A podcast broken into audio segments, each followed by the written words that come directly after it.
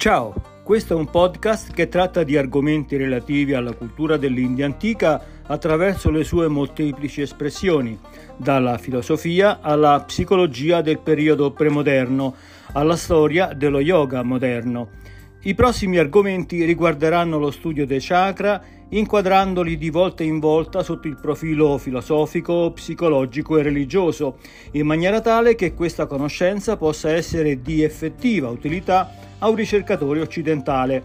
Seguiranno argomenti come le linee fondamentali della filosofia indiana, le origini del buddismo, concetti chiave della psicologia dell'India premoderna e tanti altri argomenti.